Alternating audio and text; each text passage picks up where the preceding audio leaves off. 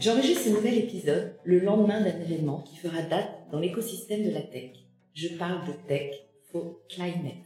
1500 personnes de tout secteur, de toute expertise, réunies pour une journée au sein de la Maison de la Chimie à Paris pour bousculer la vision de leur métier, de leur entreprise et imaginer ensemble un futur désirable.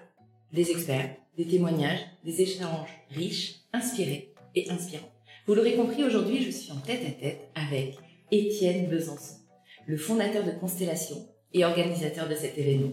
Constellation est une ESN de 700 personnes qui réalise 135 millions d'euros de chiffre d'affaires et présente sur 12 sites en France. À travers ces 14 étoiles, les sociétés qui composent le groupe, Constellation accompagne les entreprises à la fois dans leur transformation digitale, mais aussi dans leur transformation environnementale.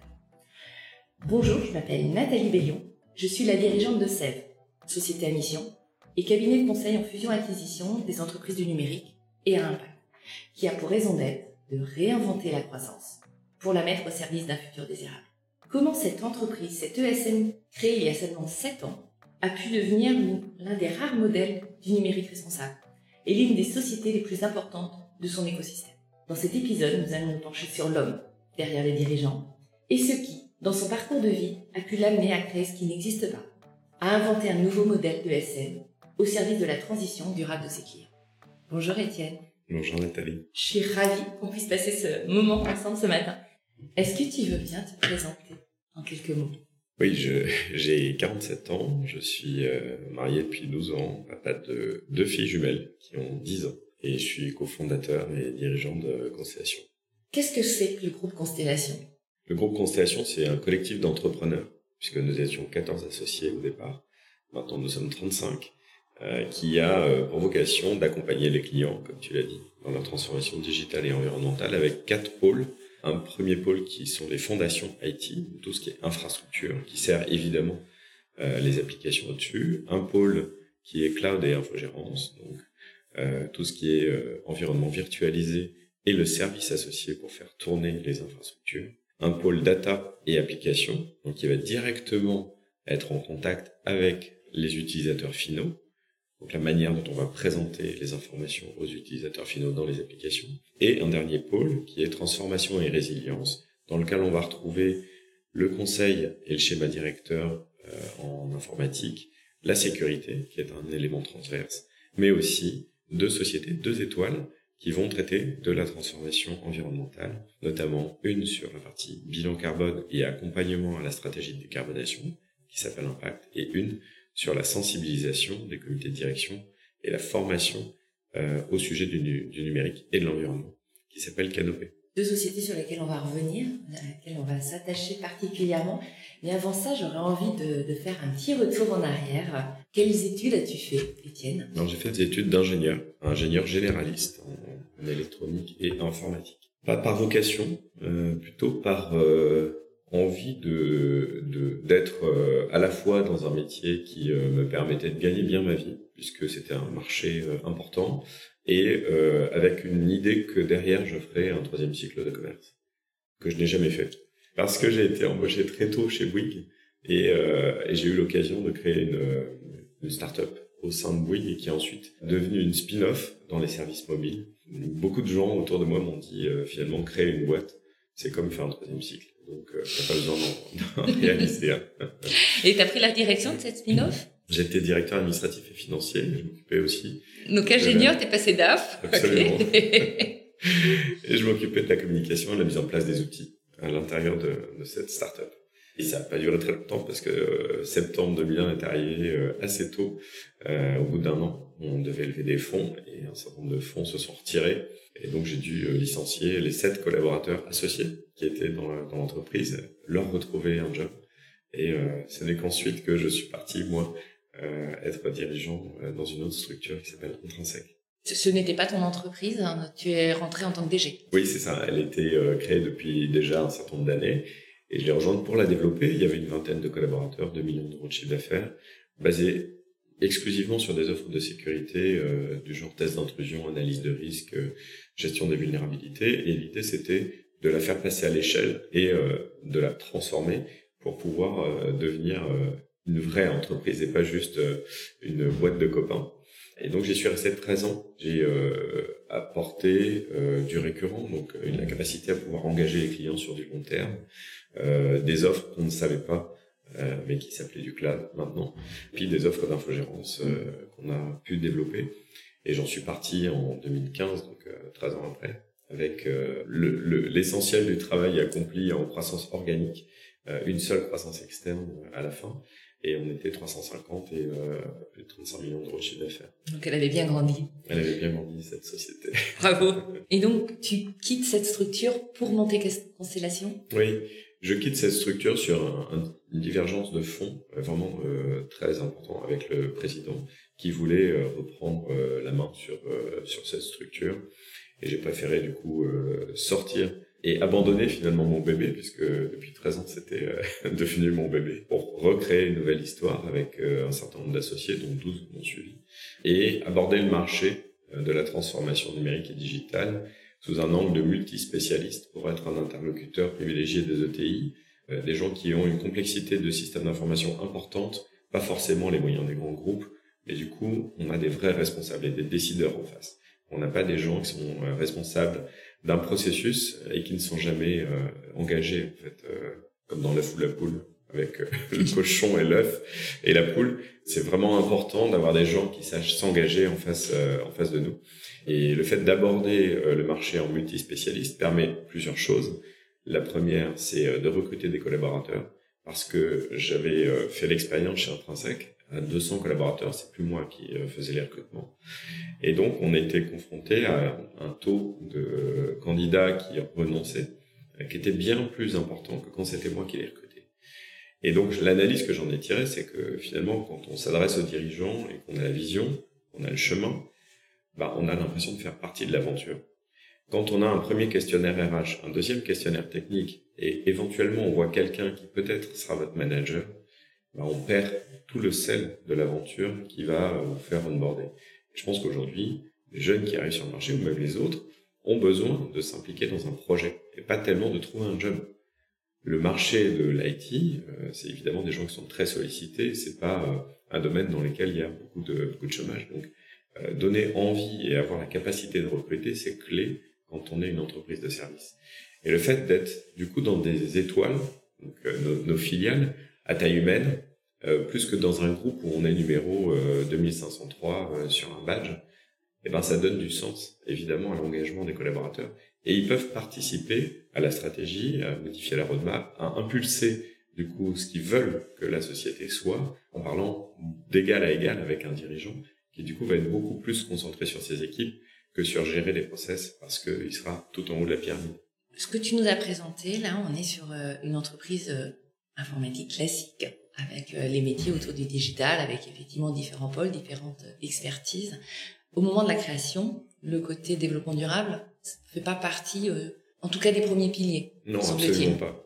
On était centré sur le, le, sujet de la transformation digitale avec euh, notre métier de base finalement, puisqu'on était pour une grande part issu d'un 35.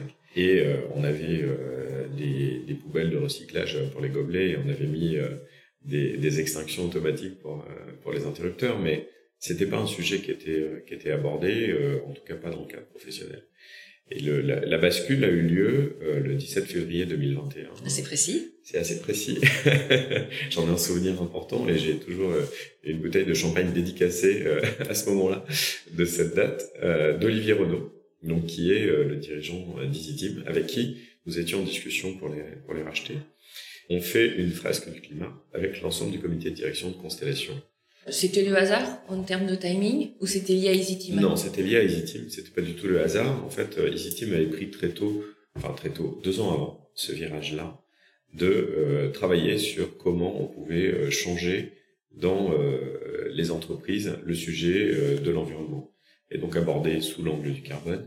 Et ça tenait à cœur évidemment à Olivier de trouver une entreprise avec qui il allait euh, s'associer qui partageait euh, ces valeurs.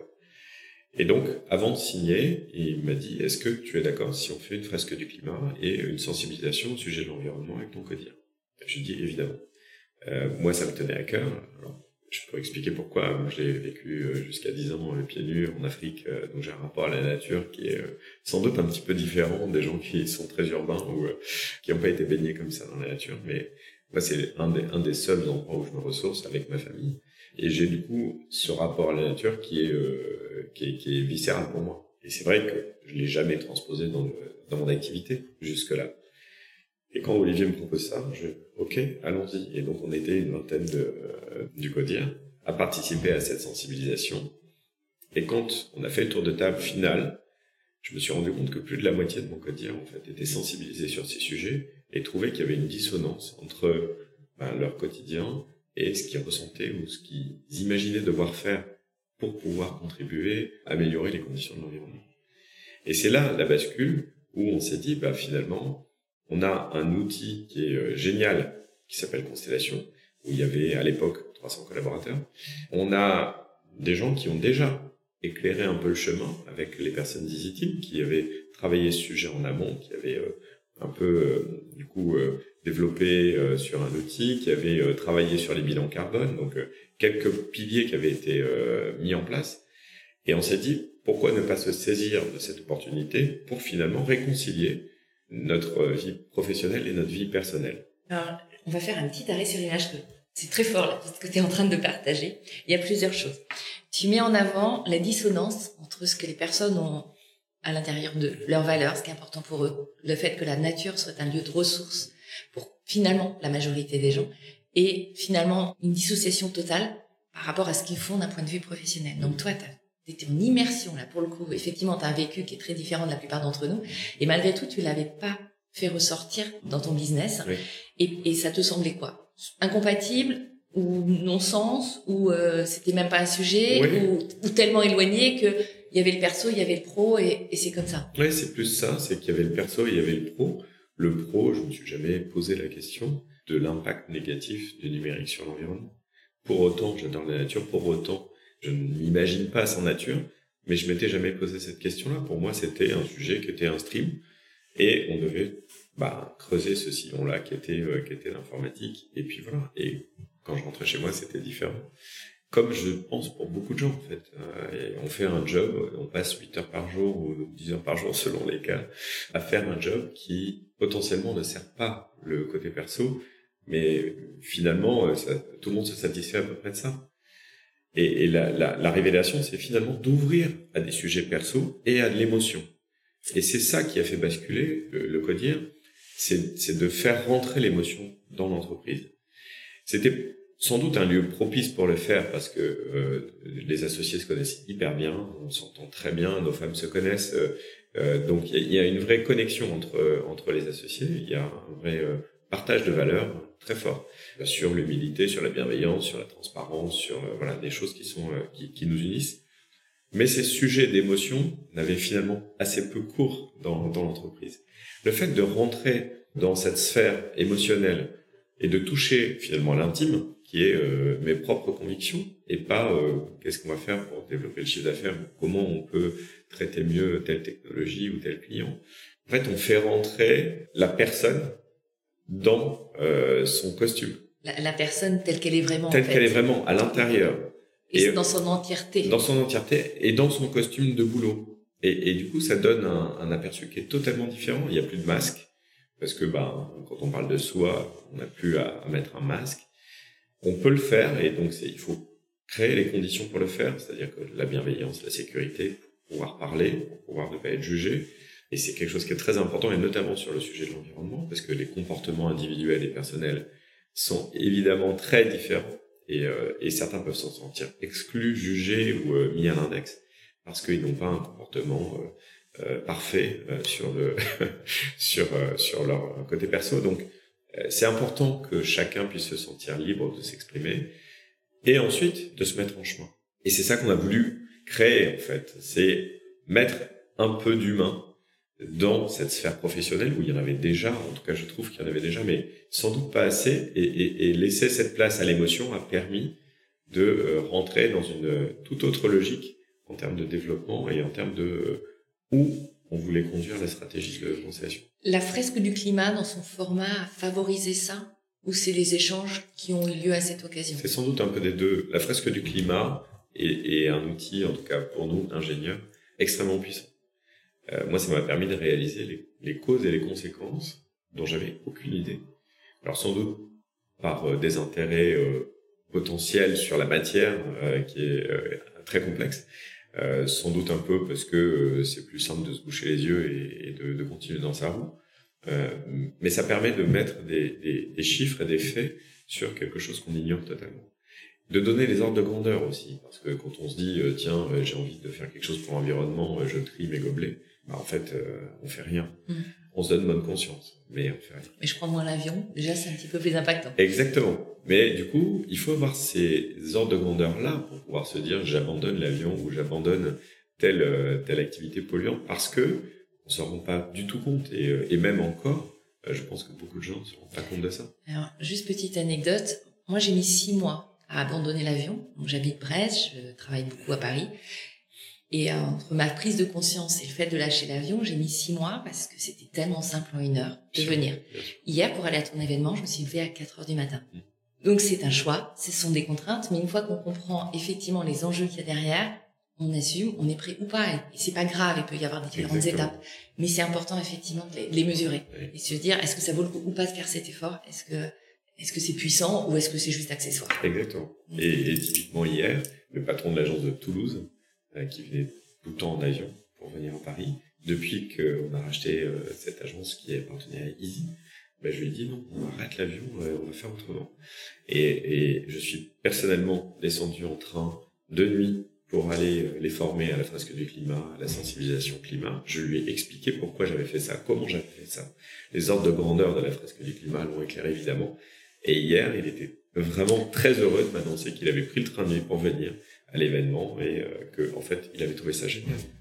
Donc c'est simplement comment on arrive à modifier nos nos comportements en regard des enjeux. C'est euh, évidemment si ça sert à rien, on va continuer parce que c'est plus confortable. Mais s'il y a un impact qui est prouvé et, du coup qui est majeur, à ce moment-là, on peut peut-être s'adapter et faire un peu différent. Mmh. Je voudrais aussi revenir sur le fait que c'est une croissance externe mmh. qui a permis cette prise de conscience c'est mon métier du quotidien. Tu n'étais pas allé chercher Isetim pour ça, mais elle t'a apporté ça dans, son, dans ses bagages. Et moi, j'incite mes clients aussi à réfléchir à ce moment où on réunit les entreprises, où on met à plat les organisations, on réfléchit à un projet commun. Je trouve que ça peut être un bon momentum. il n'y a pas toujours ça dans les paquets cadeaux euh, de, la fusion-acquisition, mais finalement, faire une fresque du climat avec le nouveau codir, avec, euh, avec les managers, ça peut être une première pierre intéressante. Absolument. Ça a été euh, d'ailleurs pour nous une, révélation sur le sujet du climat. Mais on a toujours intégré les histoires des sociétés qu'on a rachetées. On a racheté 16 depuis la création. Et, on a l'honneur que tous les dirigeants sont encore là. Les deux seuls qui sont partis ont pris leur retraite. Et, du coup, euh, ça, donne évidemment une puissance dans le déploiement de la stratégie, parce qu'on est une entreprise de service. Les gens qui sont venus travailler avec un patron, le jour où l'entreprise se vend, bah, en fait, la tête et la vision s'en vont. Et c'était le sujet avec Olivier quand on s'est rapproché d'Easy Team, c'était pour conforter notre positionnement sur les bases de données et sur le cloud public. Et Olivier, euh, en discutant avec lui, m'a dit non, bah, moi je vais partir, je vais faire autre chose. Je lui dit mais qu'est-ce que tu vas faire? Explique-moi, prenons un déjeuner, et raconte-moi. Et il m'explique sa prise de conscience écologique, pourquoi du coup il va partir pour sensibiliser les gens euh, à ça je lui dis, mais tu vas faire quoi? Tu vas planter trois choux, euh, tu vas toucher deux agriculteurs. Comment tu veux déployer à l'échelle? Est-ce que tu veux pas rester et qu'on le fasse ensemble au sein de Constellation On a du, beaucoup plus d'impact, évidemment, avec une entreprise de 500 collaborateurs si on se mettait ensemble, que toi tout seul, euh, même si tu as gagné un peu d'argent euh, quand j'ai acheté ta société. Et c'est ça qui a lancé finalement cette démarche vers une transition environnementale, en plus de la transition digitale, puisque en fait, c'est qu'une transition de plus, c'est qu'une transformation de plus. Les entreprises sont obligées de se transformer tout le temps, que ce soit d'un point de vue de l'organe, d'un point de vue des outils, d'un point de vue du marché.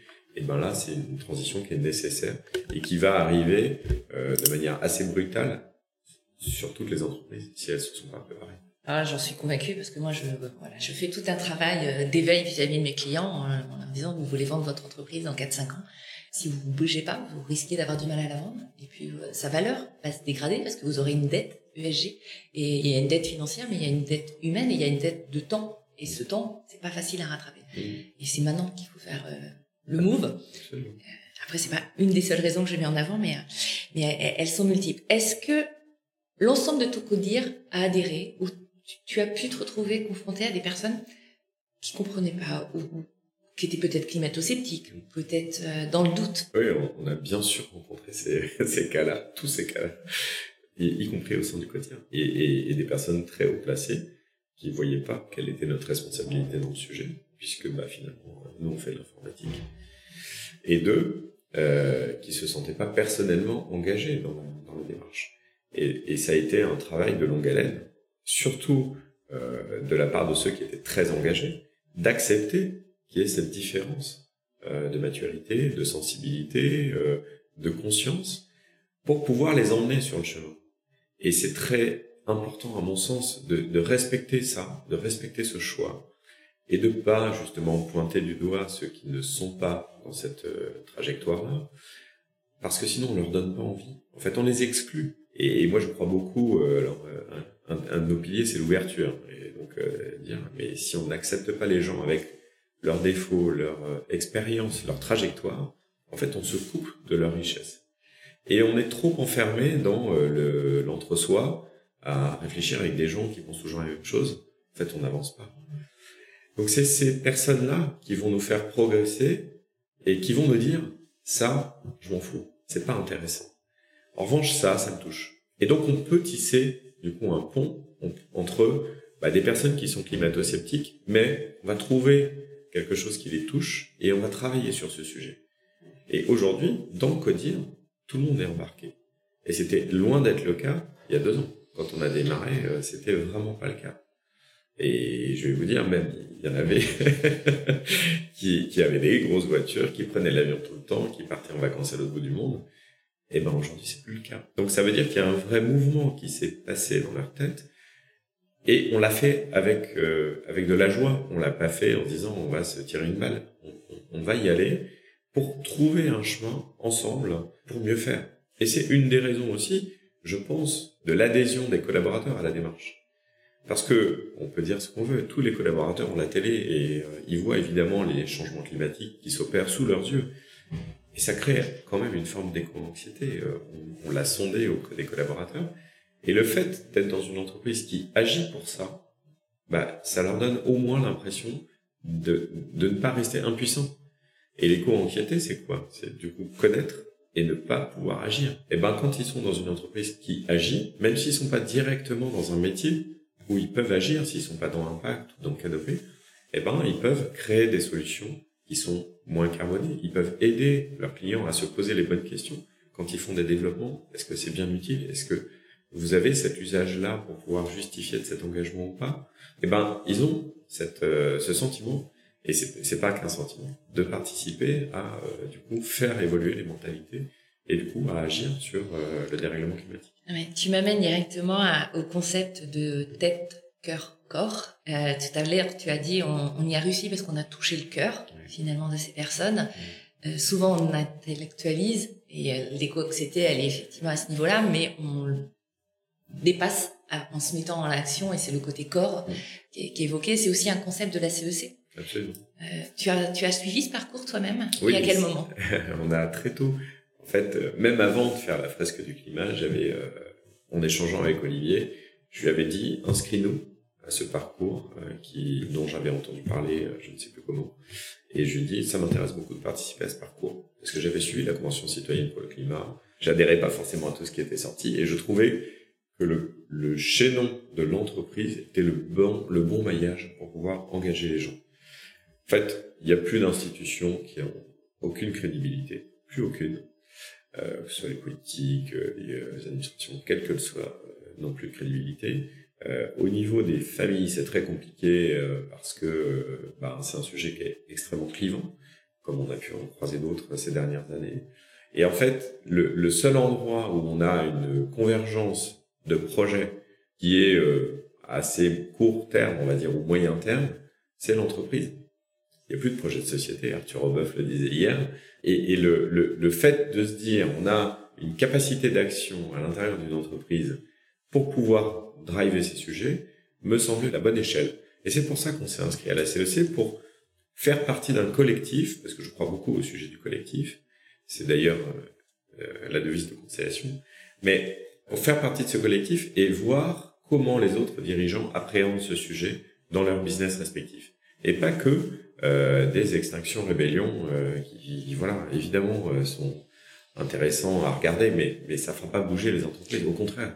Tu peux expliquer ce que c'est que la CEC La CEC, donc la Convention des entreprises pour le climat, a été fondée par Éric Duverger, qui est un ancien cadre de Michelin, et qui, face à l'urgence climatique, s'est dit il faut qu'on entreprenne quelque chose pour faire changer les mentalités au niveau des entreprises. Et il a, du coup, il a pris un congé sabbatique pour créer ce, cette association, ce mouvement, où 150 euh, dirigeants se sont retrouvés pendant six week-ends, tous les mois, pour travailler sur le, le sujet de l'environnement, avec euh, du coup une, j'irais, euh, un, un, circuit intellectuel qui a été construit pour d'abord la prise de conscience, ensuite le travail qui relie pour savoir comment on faisait face à ça d'un point de vue personnel, émotionnel, etc.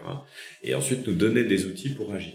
Et donc ensuite, le livrable de, ce, de cette Convention des entreprises pour le climat était une feuille de route euh, à horizon 2030 pour mettre en place un certain nombre d'actions au sein de nos entreprises pour changer nos business models, pour développer des nouvelles offres, pour intégrer des écosystèmes, pour travailler sur le circulaire, pour intégrer l'humain et l'intelligence collective dans les organisations, beaucoup plus que ça n'est le cas aujourd'hui euh, en notre process. Et, et, donc, ça nous a donné une, une, puissance euh, à la fois de d'arguments et de solutions qui, qui, était majeure pour pouvoir mettre en mouvement euh, Constellation. Parce que sans ça, effectivement, nous n'y serions jamais allés, c'est sûr. On se serait trouvé tout seul à se dire, bah tiens, il faut qu'on fasse quelque chose, mais quoi? Est-ce qu'on est tout seul à bouger? Comment on va être interprété, comment on va être vu par le marché.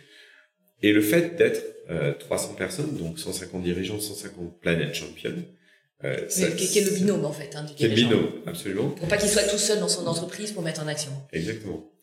Ça nous a donné cette euh, impulsion euh, pour pouvoir mettre en place chez Constellation la même chose, la même démarche, euh, sensibiliser nos collaborateurs, les intégrer, les, les former à tous ces sujets et intégrer notre écosystème parce qu'en fait, c'est un sujet d'écosystème. Le sujet environnemental, par nature, est tellement complexe qu'il est systémique. Et c'est bien ça dont on se rend compte. On a fait un premier bilan carbone, on a vu. C'était en quelle année ton premier bilan carbone? Bah 2021. Donc, euh, on a lancé euh, la, la, la après la prise de conscience du 17 février. on, on, lance euh, tout de suite euh, les premiers bilans carbone qui donc sont sur les années précédentes. On fait un 2019-2020 et on se rend compte à ce moment-là que en fait notre activité si on prend scope 1 et 2, représente 10% de notre bilan carbone.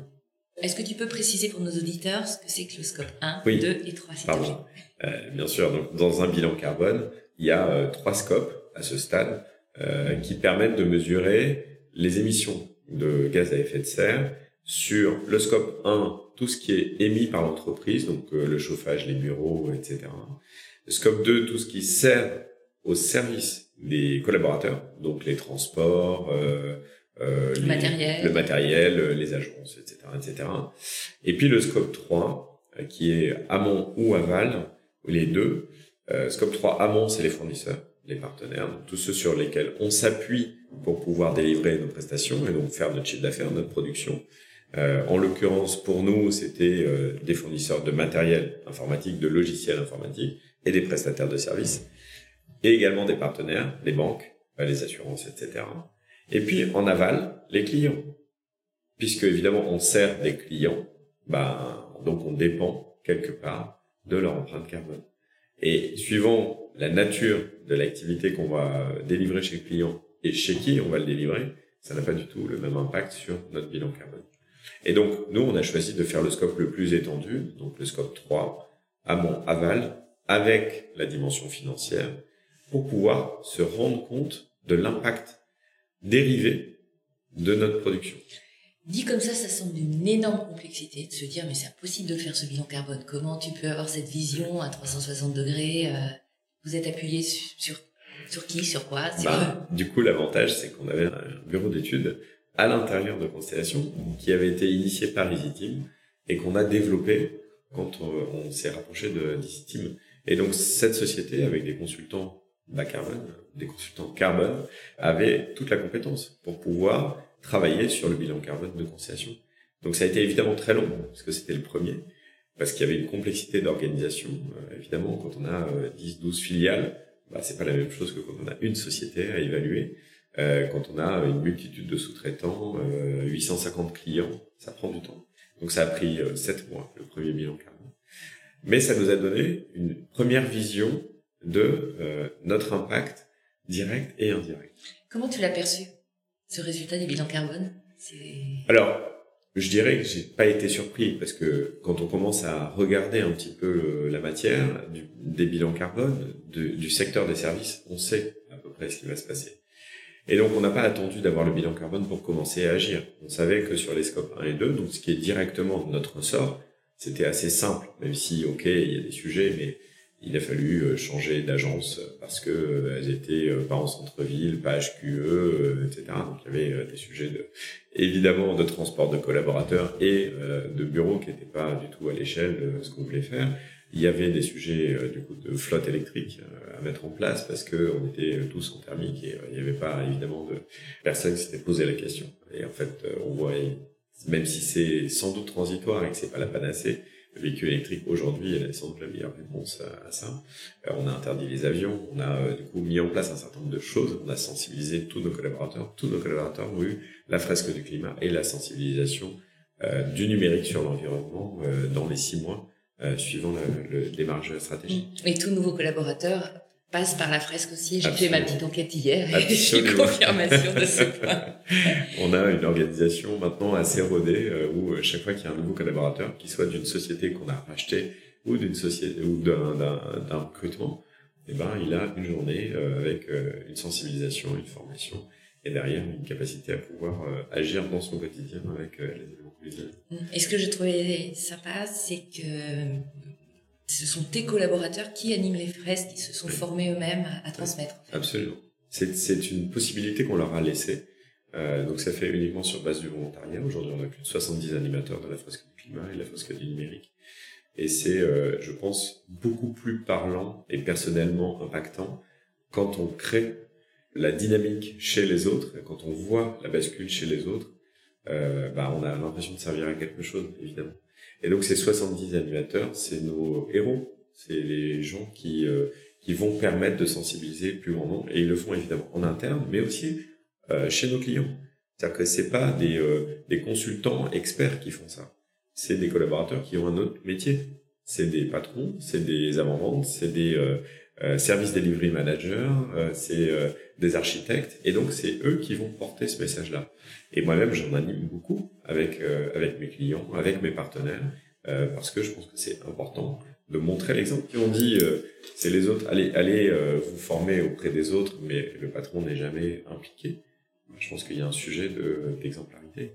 Et donc, moi, je tiens beaucoup à aller rencontrer mes clients, et d'ailleurs souvent les plus réticents, pour leur montrer que c'est pas impossible et qu'on peut y arriver. Et quand on voit basculer des comités de direction parce qu'on fait une lettre au futur et que l'ensemble du comité de direction écrit à euh, son enfant qui, euh, dans 20 ans, lira cette lettre et où on leur dit, OK, dis ce que tu sais maintenant du dérèglement climatique avec la fresque du climat et écris à ta fille, à ton fils, à ton neveu, à, à ta filleule, qu'est-ce que toi tu fais maintenant au quotidien pour que dans 20 ans, elle puisse vivre correctement.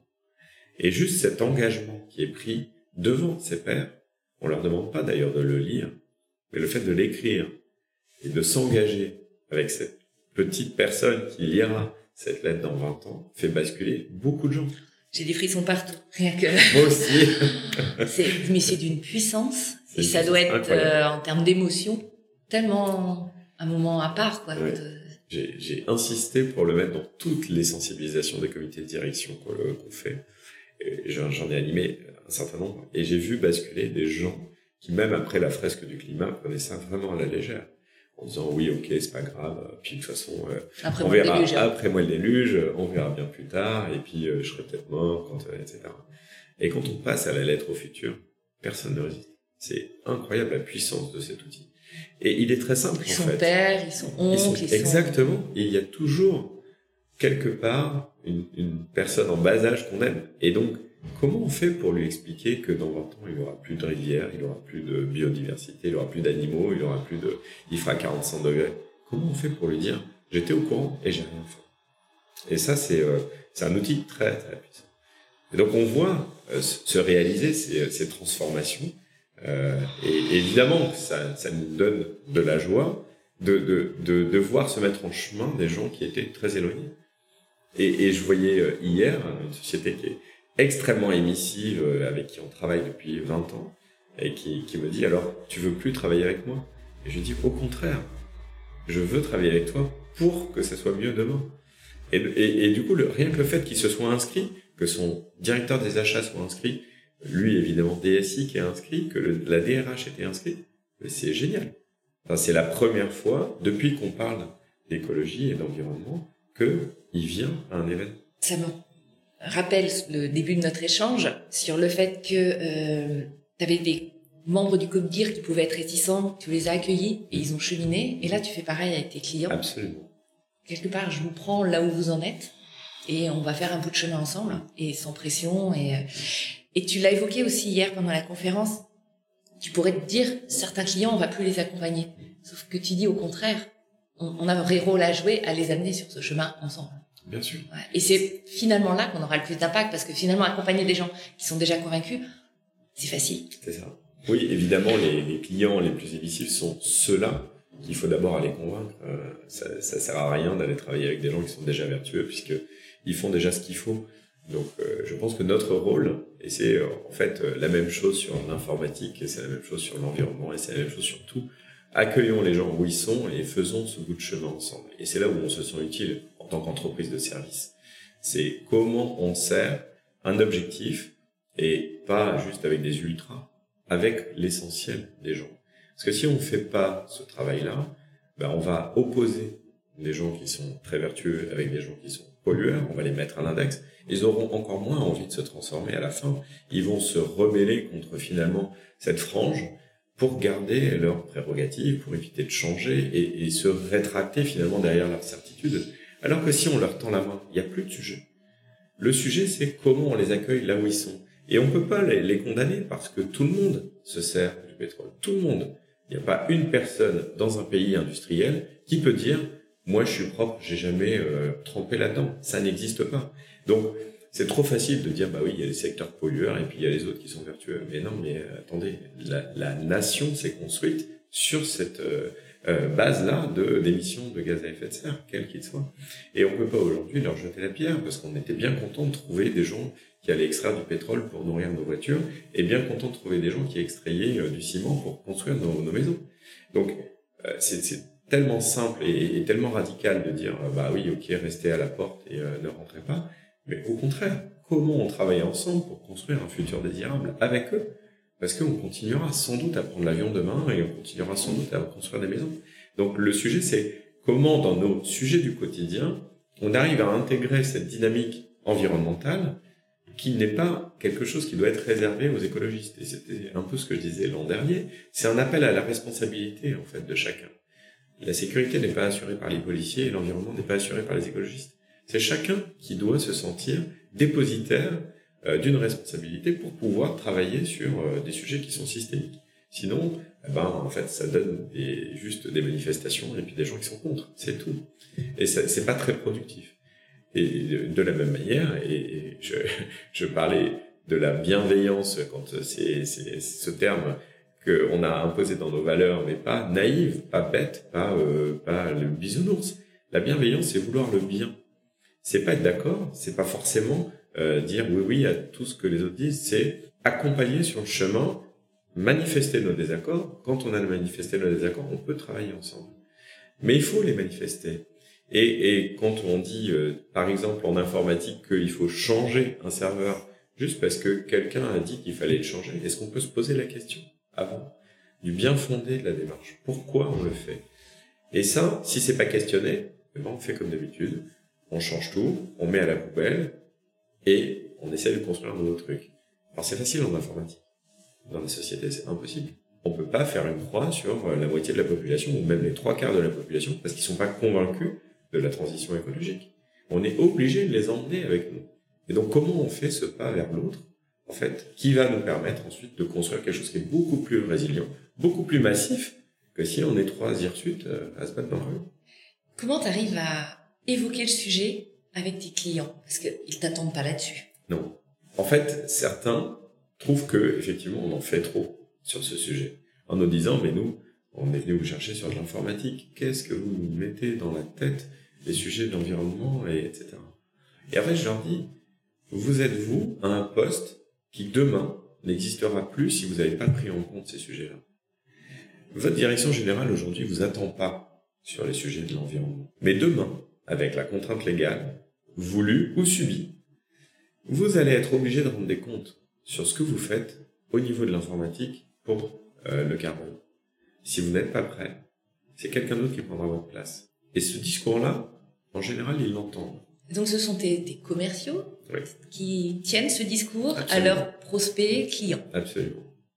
Et donc on le voit hier, euh, nos commerciaux ont appelé tous nos clients. Il y a 400 clients qui sont venus.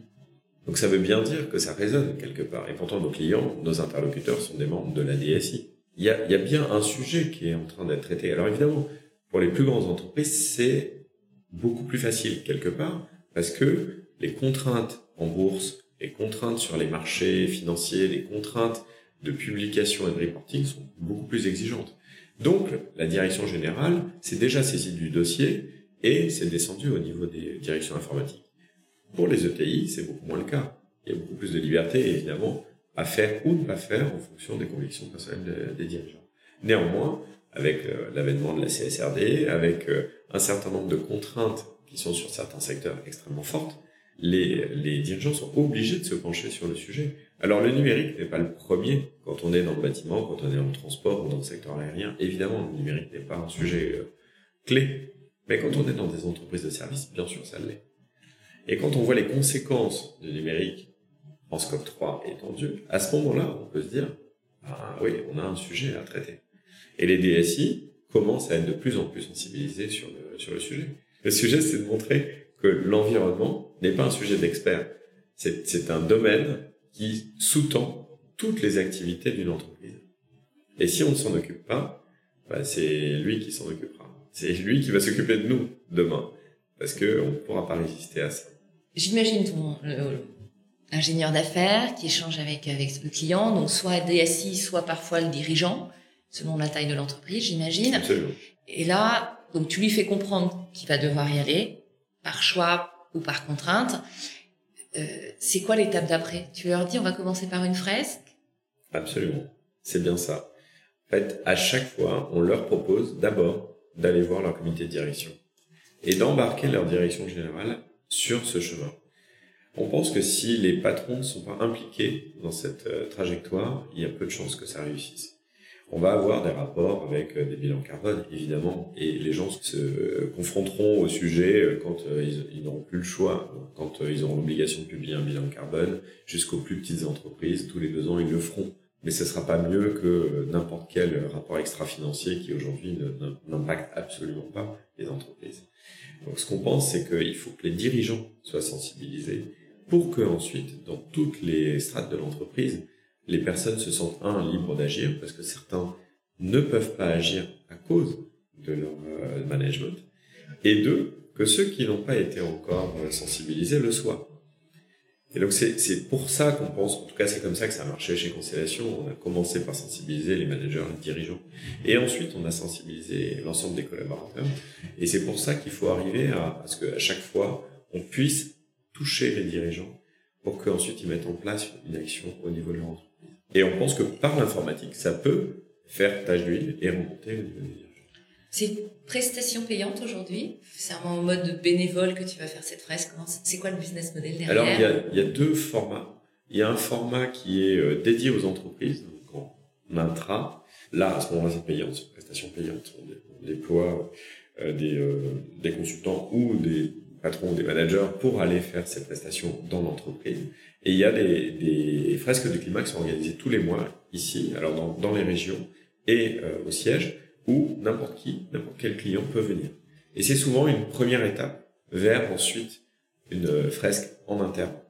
Euh, on a pas mal de clients de DSI qui viennent euh, et qui viennent une première fois faire la fresque et puis qui viennent une deuxième fois avec la DRH, puis qui viennent une troisième fois avec un patron et après on fait la fresque euh, chez eux. Donc c'est c'est les deux modèles en fait qu'on essaie de, de, pousser. Tu parlais aussi de la fresque du numérique. À quel moment elle est faite? Elle est faite souvent après la fresque du climat. Parce que, évidemment, si on n'a pas les, les, ordres de grandeur sur le carbone notamment, ça nous semble compliqué d'aborder la, la, fresque numérique. Mais elle est faite très souvent euh, au niveau de la DSI de nos clients.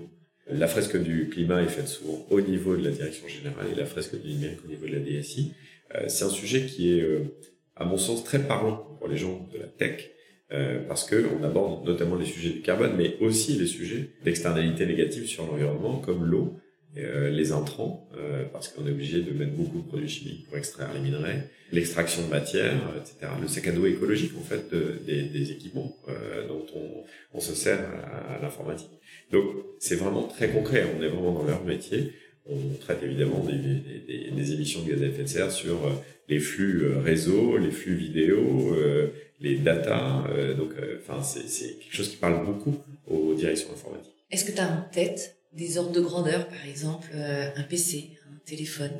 Quel est son poids ou son sac à dos écologique? Bah, En gros, il y a une tonne de, de minerais et une tonne d'eau pour fabriquer un ordinateur. Une tonne de minerais, une tonne d'eau pour avoir le kilo d'ordinateur devant nous? Et ça s'améliore pas, parce qu'avant, euh, il fallait 500 kilos de pierre pour trouver le minerai. Maintenant, il en faut une tonne. Demain, il est probable qu'il en faille deux parce que plus on creuse, moins les filons sont riches. Donc il faut extraire de plus en plus de matière pour trouver de l'antimoine, pour trouver de l'or, pour trouver euh, du lithium, pour trouver, euh, etc. Tous les minerais rares qui vont composer en fait les batteries, les circuits imprimés, euh, et ce qui va faire qu'on a à la fin un téléphone ou un c'est juste effrayant. Là, moi, j'en. Euh, oui. j'étais restée aux 500 kilos, tu vois, j'étais pas passée à, à, la tonne. Et, et tu te dis, est-ce que j'ai vraiment besoin de changer mon PC Est-ce que je peux pas le réparer? Est-ce que je peux pas en trouver en mode euh, reconditionné? Est-ce que j'ai vraiment envie de détruire une tonne de nature pour avoir un nouveau PC C'est l'enjeu majeur de l'informatique. Ce qu'on disait hier avec Lou, euh, qui est de Carbone 4, c'est qu'on a tellement euh, virtualisé tout qu'on ne se rend pas compte de l'impact sur la nature. Quand on travaille dans l'informatique, on est totalement hors sol. Traditionnellement, un ingénieur, euh, il sort de chez lui, il vient au bureau, il travaille que sur, des machines, il repart chez lui. S'il n'a pas un bout de verre euh, dans son appart, il voit jamais la nature. Il est jamais en contact avec la nature. Donc l'implication de se servir de, de son ordinateur, de mettre en place des serveurs ou d'aller mettre quelque chose dans un data center, il ne voit jamais le lien avec l'environnement et le vivant.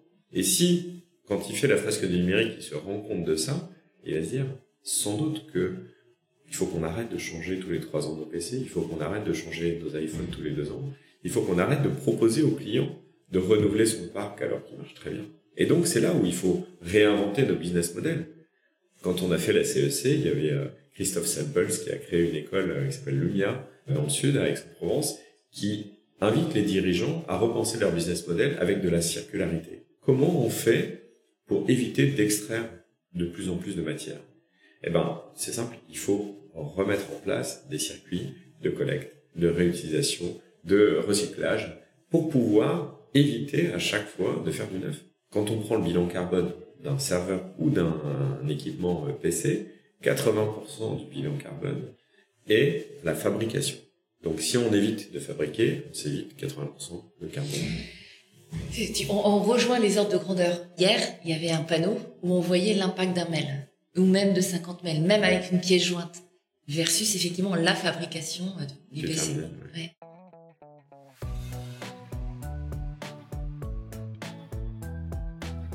Ça, ça, m'amène à, à aborder euh, la façon dont tu développes l'entreprise, vous développez l'entreprise, tout entrepreneur que vous êtes. Est-ce que tu peux nous partager ton cheminement plutôt que d'essayer de le deviner, de te dire, euh, voilà, c'est l'ensemble de ta chaîne de valeur, comment je peux améliorer tout ça? Oui. On a évidemment, depuis cette mise en place de, de la stratégie euh, pour Constellation, la stratégie environnementale pour Constellation, réfléchi à comment on pouvait contribuer à euh, soit éviter de faire pire, ce qui s'appelle le contributif, donc diminuer notre pression sur les écosystèmes, soit régénérer les écosystèmes. Si on parle de comment éviter de faire pire, il y a réduire ses propres émissions. Je parle en fait de ce qui s'appelle NZI, Net Zero Initiative, qui parle des trois piliers sur lesquels on peut agir. Le premier pilier, c'est soi. Comment je fais pour réduire mes propres émissions? Donc ça, bah, c'est facile, ça correspond au scope 1 et 2 qu'on a évoqué tout à l'heure. Comment je fais pour réduire les émissions chez les autres? Donc ça, c'est le scope 3, à mon aval, les partenaires, les fournisseurs. Comment je vais, moi, délivrer des prestations qui sont moins carbonées et qui permettent d'économiser du carbone chez le client? C'est donc le pilier B. Et donc, on calcule par rapport à une trajectoire ce qu'on fait économiser au client en carbone. Et le pilier C, c'est travailler sur la régénération et les séquestrations de carbone. Quand on travaille dans l'informatique, c'est pas facile. On n'a pas d'ordinateur qui séquestre du carbone ou qui crée de la biodiversité. Donc on s'est dit comment aborder ce pilier de la régénération ou de la compensation sans faire du greenwashing? En fait, ce qu'on ne veut pas, c'est euh, mettre des logos euh, qui sont super euh, explicites et puis derrière ne pas ne pas travailler dans le fond. Oui, ou d'acheter des bouts de forêt à l'autre bout du monde et, et qui vont pas être en captation de carbone, c'est juste en non destruction ou alors une typologie unique en fait d'arbres et qui a souvent des, des conséquences extrêmement fortes sur son écosystème et là on pense faire du bien en fait on fait plus de mal qu'autre chose parce qu'on s'intéresse pas à la finalité, du coup, on se donne bonne conscience, on donne de l'argent à des gens qui vont planter des arbres. Ce dont on se rend pas compte, c'est que les carbones, le carbone, il est émis à date. Les arbres, c'est peut-être dans 20 ou 30 ans qui deviendront euh, positifs en termes de séquestration de carbone. Donc on a aussi un délai qui est incompressible, euh, qui est la croissance de l'arbre, et qui ne sert pas du tout à compenser justement les émissions de carbone qu'on a, euh, qu'on a générées. Et c'est pour ça d'ailleurs que NZADI, qui est une initiative portée par Carbon 4, dit qu'on ne peut pas se déclarer neutre en carbone, soit au niveau d'un service ou d'un produit, soit au niveau d'une entreprise.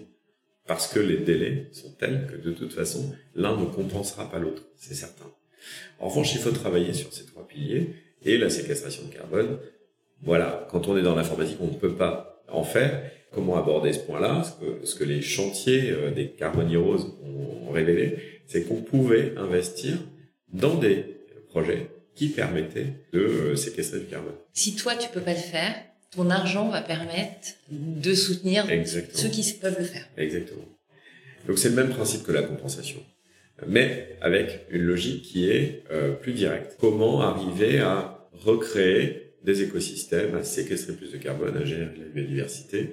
Et c'est effectivement euh, un investissement qu'on a fait il y a euh, une semaine dans Eloi, qui est une start-up de mise en relation ferme en France qui ne trouve pas de repreneurs, donc des fermes conventionnelles, avec euh, en moyenne 100 hectares, vers des euh, néo-agriculteurs qui ont envie de s'installer pour recréer une forme d'agriculture plus proche de, des standards, on va dire, de l'agroécologie, avec euh, ben, la mise en place de haies, plusieurs ateliers, c'est-à-dire du maraîchage, des céréales, de l'élevage, plutôt de l'ovin, moins de bovins, mettre en place de la forêt, mettre en place du coup de, des sources d'énergie qui soient renouvelables pour pouvoir alimenter leur exploitation et que ce soit plus rentable à la fin. Parce que ces gens-là ont besoin de rentabiliser leurs parcelles, mais du coup, ils vont le faire d'une toute autre manière que les agriculteurs conventionnels qui ont travaillé sur de l'extensif et pas du tout sur une capacité à exploiter la nature dans le respect des limites planétaires et avec une rentabilité à terme qui sera euh, meilleure. Ouais, et puis après se pose la question de la qualité du sol et comment on la nourrit. Absolument. Et l'avantage de Eloi, c'est qu'ils font cette analyse finalement de la ferme conventionnelle. Ils en exploitent, je dirais, les potentialités pour pouvoir la séparer et la euh, redonner ou la, la vendre, hein, évidemment, à des, euh, à des agriculteurs qui vont, eux, euh, récupérer des parcelles plus petites sur lesquelles ils vont être autonomes et où ils vont pouvoir travailler en grappe et donc s'entraider entre agriculteurs qui s'installent sur les terres de l'ancienne l'ancienne exploitation il y aura un podcast dédié à cette société Éloi dans les prochaines semaines. Comment ça se concrétise dans le quotidien de Constellation, tous ces engagements? Parce qu'on a parlé de ce que tu peux faire chez tes clients, les éveils, comment ils peuvent agir au niveau de l'informatique, mais le quotidien de Constellation, donc tu as tes équipes qui sont formées, elles prennent moins l'avion, elles essaient de réfléchir euh, dans leur façon de fonctionner, si elles peuvent peut-être développer différemment ou utiliser des, outils différents, mais, mais, concrètement, ça se passe, ça se passe comment aujourd'hui chez Constellation? ça, ça, va dépendre évidemment de l'entité dans laquelle euh, les collaborateurs travaillent, parce que ceux qui travaillent sur des bilans carbone, euh, voilà, au quotidien, euh, ça leur parle.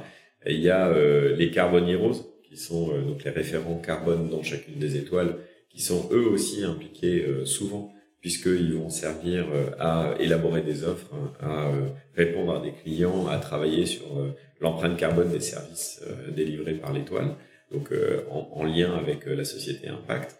Et puis il y a tous les autres qui font euh, de l'informatique qui, eux, essayent d'intégrer dans leur comité de pilotage, par exemple avec les clients, bah, un slide sur euh, comment euh, vous avez consommé vos puissances ce mois-ci, quelle est la, la, terminaison de vos équipements et comment on aborde ce remplacement d'équipement plutôt que de racheter du neuf. On a des commerciaux du coup qui sont maintenant éveillés sur ce sujet, qui ont quelques success stories euh, qu'on peut partager et je vous en partage une c'est euh, un, client de longue date 17 ans euh, qui comme tous les 4 ans renouvelle son, son serveur un grand serveur 400 000 euros 50 000 de marge pour nous tout va bien. Et puis le commercial qui voit les travaux qui ont été faits sur les offres bas carbone dit est-ce qu'on peut pas réfléchir différemment? Et on propose de conserver le serveur de le booster en mémoire de transformer son firmware de mettre en place euh, une, euh, un contrat de, de, maintien en condition applicative euh, et de maintien en condition opérationnelle de l'ensemble du serveur et de prendre la responsabilité à la place du constructeur parce que bah, il est plus sous maintenance. Et le client dit OK, on part là-dessus. Et ben le final, c'est qu'on lui vend 300 000 euros et pas euh, 400. Donc on fait une décroissance. On fait 100 000 de marge. Et le client est au courant parce que lui, il a économisé 100 000 sur son budget on a divisé par 8 l'empreinte carbone et on fait 100 euh, 000 de services, alors que euh, dans le premier cas, on n'en faisait pas. Alors là, on touche un point euh, majeur. Quand tu dis réinventer nos business models, on est dedans là. On est complètement dedans. Et c'est possible de faire ce, cet exercice parce qu'on a racheté une société qui s'appelle Best Info l'année dernière dans la, la lignée de notre stratégie qui fait du reconditionnement de matériel, du maintien en condition opérationnelles de matériel qui ne sont plus sous maintenance et de la gestion de la D3E, donc euh, la mise au rebut. Et on n'aurait jamais pu faire ça avant, évidemment. Mais quand on a toutes ces briques-là qui peuvent se combiner pour arriver à faire une offre à un client qui est pas plus bête qu'un autre, hein, euh, ok, il est content d'avoir un serveur neuf, mais si ça change pas son usage, quel est son intérêt? Et là, l'intérêt, il est gagnant, gagnant, gagnant. Gagnant pour le client, il paye moins cher. Gagnant pour Constellation, on fait plus de marge, plus de services. Et gagnant pour l'environnement, par 8 l'empreinte carbone. Donc effectivement, un bel exemple, une nouvelle façon de faire du business. Et pour ça, il faut effectivement que l'ensemble de tes équipes, et on le ressent, aient cette vision et te disent, est-ce que je peux faire différemment? Est-ce qu'on peut être créatif? Est-ce qu'on peut imaginer autre chose? Hier, j'ai une discussion passionnante aussi avec ton directeur financier. Mhm. J'ai vraiment grenouillé partout, tu vois.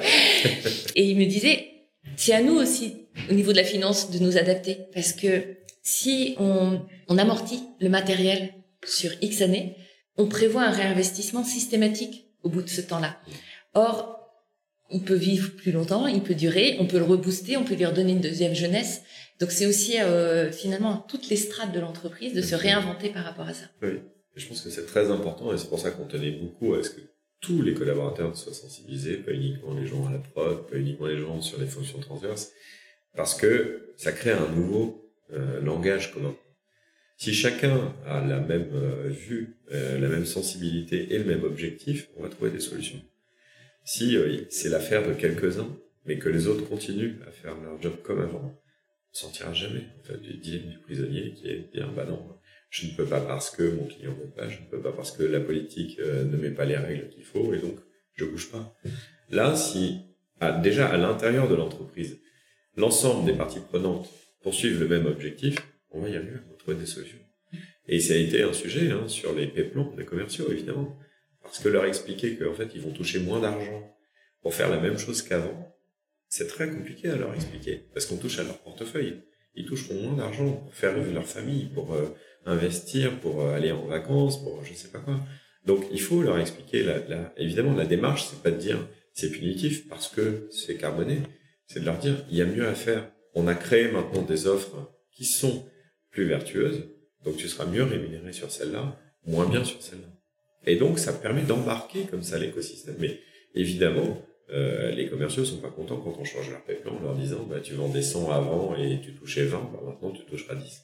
Donc, changement de mentalité, euh, il faut donner du temps à tout ça, accompagnement au changement.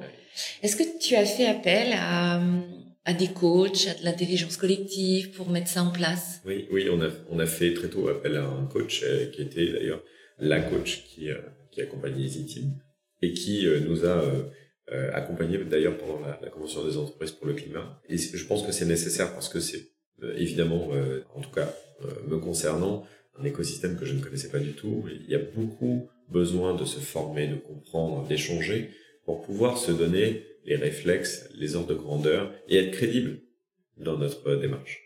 Donc, si on n'a pas cet accès à l'écosystème, on est isolé et euh, très honnêtement, c'est pas avec ce qui sort aujourd'hui dans les médias qu'on peut sérieusement se dire qu'on entreprend quelque chose euh, avec du fond. Donc, oui, on a pris, euh, on a pris un coach qui nous en a amené d'autres pour sensibiliser nos, nos, managers, pour nous former, pour faire réfléchir nos comités stratégiques, pour accompagner la création des offres, pour valider euh, la démarche euh, d'un certain nombre de, euh, de projets qu'on a mis en place. on a l'avantage d'avoir le, le, bureau d'études carbone en interne. Donc dès qu'on met en place quelque chose, on le fait valider par le bureau d'études carbone qui nous dit non, c'est pas la bonne démarche. Les P-plans ont été validés, l'approche méthodologique par le bureau d'études carbone. et on a mis en place dernièrement un outil qui est la facilitation en entreprise pour travailler sur l'intelligence collective et on l'a décidé en janvier 2023, au cours d'un séminaire avec les associés, on a décidé de passer en entreprise émission, de se transformer en entreprise émission pour faire émerger euh, les objectifs sociaux et environnementaux en plus des objectifs économiques. Et pour ça, on s'est dit qu'un outil formidable serait de passer en entreprise émission avec la facilitation pour onboarder tous les collaborateurs. Et donc on a euh, formé euh, à date, je crois que demain il y a encore une formation de 20 facilitateurs à l'intérieur de Constellation. Il y en a déjà 20. Donc on sera 40 euh, à être formés à la facilitation. Et maintenant, tous les changements d'orientation, tous les sujets de réflexion qui concernent des services, qui concernent des étoiles, qui concernent des projets, euh, sont abordés sous cet angle-là. Et ça permet juste de faire émerger des voix minoritaires, souvent qui, euh, dans un schéma classique d'organisation, n'arrivent pas à s'exprimer. C'est marrant parce que je ressens dans chacune des entreprises euh, que j'interviewe aujourd'hui. Euh, alors c'est le G hein, de l'ESG finalement, le côté gouvernance. On rentre par le prisme le côté hein, environnement et finalement ça ruisselle sur l'ensemble de l'entreprise et là sur l'humain, la façon de manager l'entreprise, la façon de réfléchir, la façon d'impliquer toutes les strates et, et, on revient à la notion d'écosystème interne à l'entreprise où chacun a son rôle, chacun peut contribuer finalement à sa façon. Et, euh, et du coup, ce sont des décisions qui ne viennent pas d'en haut, mais qui viennent du terrain, donc plus facilement applicables. Et, et forcément, il y a une adhésion euh, plus forte une fois qu'elles sont prises. Pour Constellation, c'était assez euh, fluide ou assez simple parce qu'on était déjà dans une, un schéma d'organisation qui était organique ou modulaire. Donc on n'avait pas une pyramide avec 500 managers et en dessous les opérationnels. Donc, c'était sans doute plus simple à aborder. Néanmoins, le fait de mettre finalement à plat euh, l'organisation et de demander aux managers de, parler à parité avec euh, leurs collaborateurs, c'est quelque chose qui est assez euh, assez difficile à aborder pour les managers. Donc, ce qu'on a fait, c'est qu'on leur a demandé de ne pas être avec leur équipe.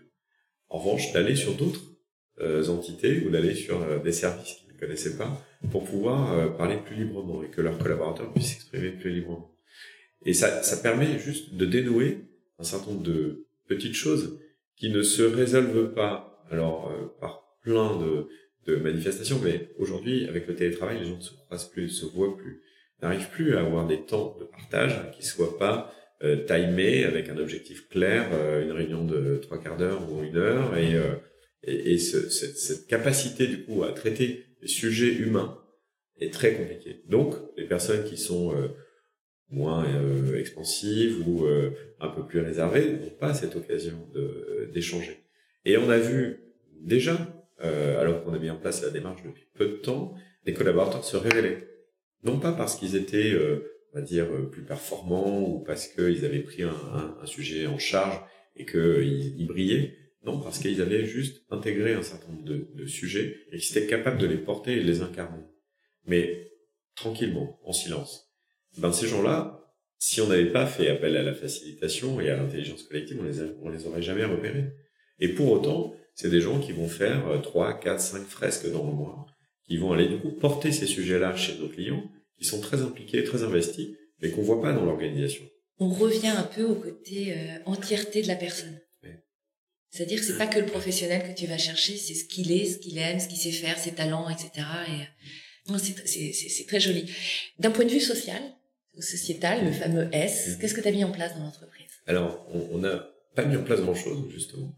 Euh, c'est euh, c'est le, le, sujet qu'on aborde cette année avec l'entreprise émission, puisque on a ébauché une raison d'être qu'on a partagée avec nos collaborateurs et on leur a demandé de travailler justement sur quatre ateliers pour pouvoir enrichir cette raison d'être et ensuite travailler sur nos objectifs communs qu'on déclinerait ensuite par étoile avec euh, les moyens associés. Et donc le, le chantier euh, environnemental est quand même assez avancé depuis 2021. Le chantier économique existe par nature et le, le, chantier social était assez peu abordé. Et donc on leur a demandé de se pencher sur ces sujets, donc avec deux ateliers, pour qu'ils nous fassent remonter leurs attentes en fonction de évidemment où ils sont, dans quelle étoile ils, sont, ils travaillent, et euh, comment ils aimeraient projeter l'entreprise euh, d'un point de vue social. Comment eux se sentiraient bien dans, dans l'organisation, sachant que euh, on a mis dans notre raison d'être qu'on voulait que Constellation soit un lieu d'épanouissement pour nos collaborateurs. Donc il y avait le travail sur c'est quoi l'épanouissement pour chacun, parce que c'est différent, ça revêt des, des, des, réalités très différentes en fonction des gens. Et puis comment ils, ils, ils aimeraient que le travail soit organisé pour qu'ils puissent s'épanouir. Donc ces deux ateliers-là sont en cours de déploiement auprès des collaborateurs. Il y a 350 collaborateurs qui ont déjà participé sur les sur les 740 maintenant. Et on va euh, déployer ça jusqu'au mois de septembre, faire une restitution avec les 200 managers euh, du groupe pour euh, comprendre quelles sont les attentes des, collaborateurs, voir ce qu'on peut mettre en place et, et leur annoncer des changements d'organisation potentiels d'ici la fin de l'année. Hier, ils m'ont demandé de suggérer la semaine de 4 jours. J'imagine bien, comme c'est moi qui en suis à l'initiative, j'imagine que euh, ça va ça va être un sujet évidemment qu'on va aborder. C'est c'est un thème qu'on travaille déjà depuis euh, depuis quelques mois avec le comité stratégique, avec une complexité de mise en œuvre qui est extrêmement forte parce que les métiers sont très différents à l'intérieur de l'entreprise, à, l'intérieur du groupe. Euh, quand on fait de la formation, c'est pas du tout la même chose que quand on fait de la production informatique. C'est pas du tout la même chose que quand on fait de la sécurité. Donc il y a des, vraiment des différences culturelles et, donc de pratiques euh, de métiers qui euh, nécessitent une organisation très très bien huilée pour pouvoir mettre en place ça d'un point de vue global. Et tous les podcasts qu'on suit, le premier euh, c'est hein, euh, qui, qui l'a mis en place en tout cas que je suis, nous enseigne que on peut pas le mettre en place seulement sur une partie de l'organisation, il faut le mettre en place sur l'ensemble de l'organisation. Je ne sais pas si ça sera possible, je sais pas dans quelle mesure ce sera possible, mais bien sûr, c'est un sujet qu'on aborde et qu'on qu'on compte traiter. Alors, je t'inviterai à écouter le podcast sur la société Bois de Lys, qui l'a mis en place et qui a mis aussi en place euh, des journées plus courtes, euh, qui commencent à 7 heures et qui terminent à 16 heures, pour donner du temps, effectivement, euh, de vie autre que professionnel. Donc, euh, c'est un sujet dans lequel on va rentrer en profondeur très prochainement.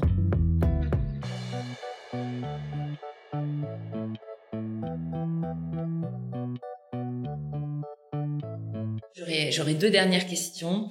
La première, c'est qu'est-ce que l'entreprise a tiré comme bénéfice de cette démarche? Si on revient de façon basique, est-ce que ça lui amène de la croissance? La croissance de chiffre d'affaires, de marge?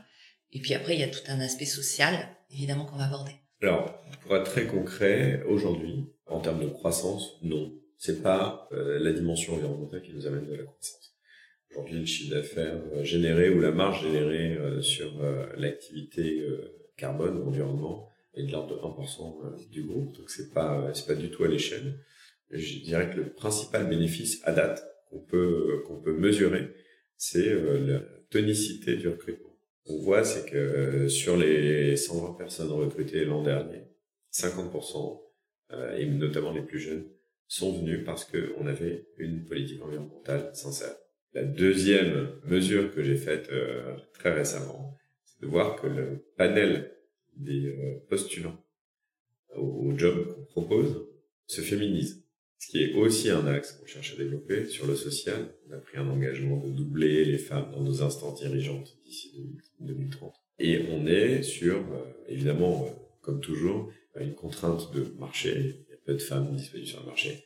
Ce qu'on voit, c'est que avec cette dimension environnementale, on arrive à toucher des publics différents et donc à ouvrir un petit peu nos sources de, recrutement.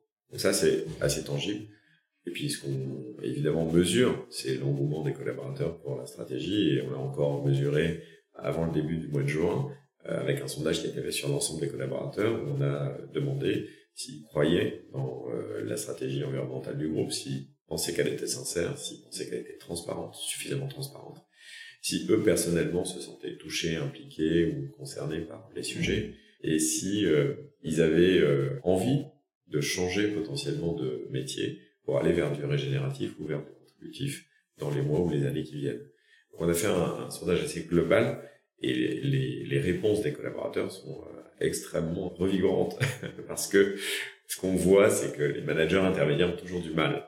Et c'est pas leur jeter la pierre, mais les dirigeants euh, ont la vision, euh, les managers intermédiaires doivent l'appliquer, les collaborateurs, eux, bah, finalement, c'est assez loin d'eux, mais ils, adhèrent les managers intermédiaires ont des contraintes opérationnelles évidemment à respecter, et c'est là où c'est le plus compliqué. Donc il faut beaucoup les accompagner pour qu'ils se sentent légitimes pour faire appliquer ça.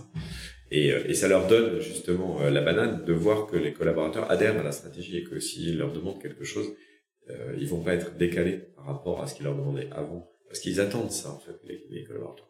Donc il y a un vrai sujet de projet d'entreprise qui maintenant est porté et partagé par l'ensemble des collaborateurs, ce qui n'était pas le cas évidemment euh, deux ans en arrière. Il y avait un projet d'entreprise qui était d'atteindre 200 millions d'euros. Aujourd'hui, il y a un projet d'entreprise qui est sous-jacent d'atteindre 200 millions d'euros, mais il y a un projet d'entreprise qui est bien supérieur. C'est celui de porter cet engagement euh, au plus haut niveau. Merci de ce partage. Je voudrais te demander de quoi tu es le plus fier aujourd'hui? C'est une sacrée question. De quoi je suis le plus fier aujourd'hui? D'avoir réussi à, euh, hier, euh, réunir euh, tous ces dirigeants, toutes ces personnes qu'on ne connaît pas, qui sont venus pour participer à un événement porté par les équipes de constellation. Je pense que c'est une fierté, et d'ailleurs, Baptiste, un directeur financier avec qui tu as discuté, hier me disait, qu'est-ce qu'on peut être fier d'avoir fait ça? Et juste ça, le fait que les collaborateurs soient fiers d'avoir organisé cet événement, que ça rejaillit sur l'ensemble des équipes, parce qu'évidemment, euh, il y a quelques personnes qui ont participé, enfin une trentaine de personnes qui ont participé à cet événement, mais mais c'est évidemment pour l'image des collaborateurs et qu'ils soient fiers de leur entreprise que c'est que ça compte. Donc c'est c'est toute cette euh, ce travail en fait euh, depuis euh, plusieurs mois et années qui qui nous rend fiers, c'est cette forme d'accomplissement, de réussir à euh, toucher au-delà de euh, des quelques-uns euh, du début qui se sont dit tiens peut-être qu'il y a un sujet à creuser et on va y aller. Et ça c'est c'est extrêmement satisfaisant. au-delà des réussites évidemment économiques, au-delà des réussites d'avoir 700 collaborateurs qui croient dans le projet, c'est c'est comment on leur rend un petit peu cette idée qu'ils sont partie prenante d'un truc génial. Ça, ouais, ça rend fier. Alors, encore une fois, pour avoir échangé avec tes collaborateurs, ils adorent leur job. En fait, ça leur donne du sens. Et, ce qu'ils disent, c'est que ils ont l'impression d'être un peu des pionniers, d'être un peu des héros, de d'imaginer, de, de, construire, d'embarquer, de d'éveiller. De... Et ça, ça leur donne un sens, mais absolument incroyable. Ils se disent, mais quelle chance on a. Alors l'époque est challengeante. Il y a plein de défis, mais on est dans l'action, on est aux manettes, on agit et on fait partie d'une aventure euh, qui nous dépasse. Et, et, et, ça, il y a un côté galvanisant que j'ai vraiment senti euh, voilà, en discutant avec les uns les autres. Tu peux être fier de, de, ce que vous, vous, euh, dans le collectif, vous avez, vous avez su faire. Et donc, la, la petite dernière question, c'est est-ce qu'il y a un, un conseil que tu as envie de partager par rapport à ceux qui nous écoutent, ces dirigeants qui, qui ont envie d'y aller, qui osent pas, ou qui ont peur, ou qui ont l'impression que ça va être compliqué? Qu'est-ce que tu as envie de leur dire? J'ai envie de leur dire qu'il faut oser, évidemment. Mais avant d'oser, il faut partager. Partager ses doutes, partager ses craintes, approcher le sujet en humilité, parce que c'est trop complexe. Arrêter avec les certitudes, parce que les chiffres donnent des certitudes, mais Là, les sujets qu'on traite, évidemment, ne donnent pas de certitude. Donc, il faut oser se tromper, évoquer ces sujets avec ses pairs, et c'est pas simple parce qu'on est dans une société où on a besoin de montrer, de paraître, de, de jamais être faible, de jamais avoir d'hésitation, et, en fait, c'est ça qui fait que on crée de la richesse. C'est quand on se trompe et quand on a des hésitations, parce que du coup, ça crée le temps de recul nécessaire à trouver une autre voie. Et c'est souvent ce qui manque aujourd'hui, c'est de prendre ce temps de recul sur nos business, sur nos entreprises, sur notre société, pour pouvoir trouver cette, euh, ce pas de côté, euh, cette alternative qui fera que demain, on réinventera des choses. Donc, ne pas avoir peur d'en parler avec d'autres qui ont déjà franchi ce pas-là. Parce que, euh, comme je le disais hier, Gandhi dit, soit, soit le changement que tu veux voir dans le monde, mais si tu es tout seul à changer, ça marche pas. Et c'est hyper dur. Alors que quand on est plein à le faire, bah, du coup, ça donne de la force et de la puissance. Donc, il y a plein de gens, et notamment à la Convention des entreprises pour le climat, qui ont déjà engagé cette, euh, ce mouvement. Et évidemment, il faut le partager avec d'autres. Donc, euh, prenez contact avec euh, tous les dirigeants qui l'ont déjà fait, et, notamment tous ceux qui interviewent Nathalie, pour démarrer. Un énorme merci, Étienne. Merci à toi, Nathalie. Merci pour ce partage, cette sincérité dans nos échanges. J'espère que ça vous inspire, que ça vous donne envie, euh, vous aussi, de bouger les lignes, euh, de vous lancer dans cette aventure euh, juste incroyable, tellement riche. Tous les dirigeants que je côtoie trouvent que ça enrichit leur, leur rôle de dirigeant, ça leur permet aussi de, s'exprimer différemment et dans leur entièreté, et ça tu l'as, tu l'as partagé. Si vous aimez ce podcast, si vous avez envie que je continue ces interviews, n'hésitez pas à, à me le dire, à le partager aussi à votre niveau, à mettre 5 étoiles, pourquoi pas. Je vous dis à très vite pour un autre euh, numéro de Leader engagé.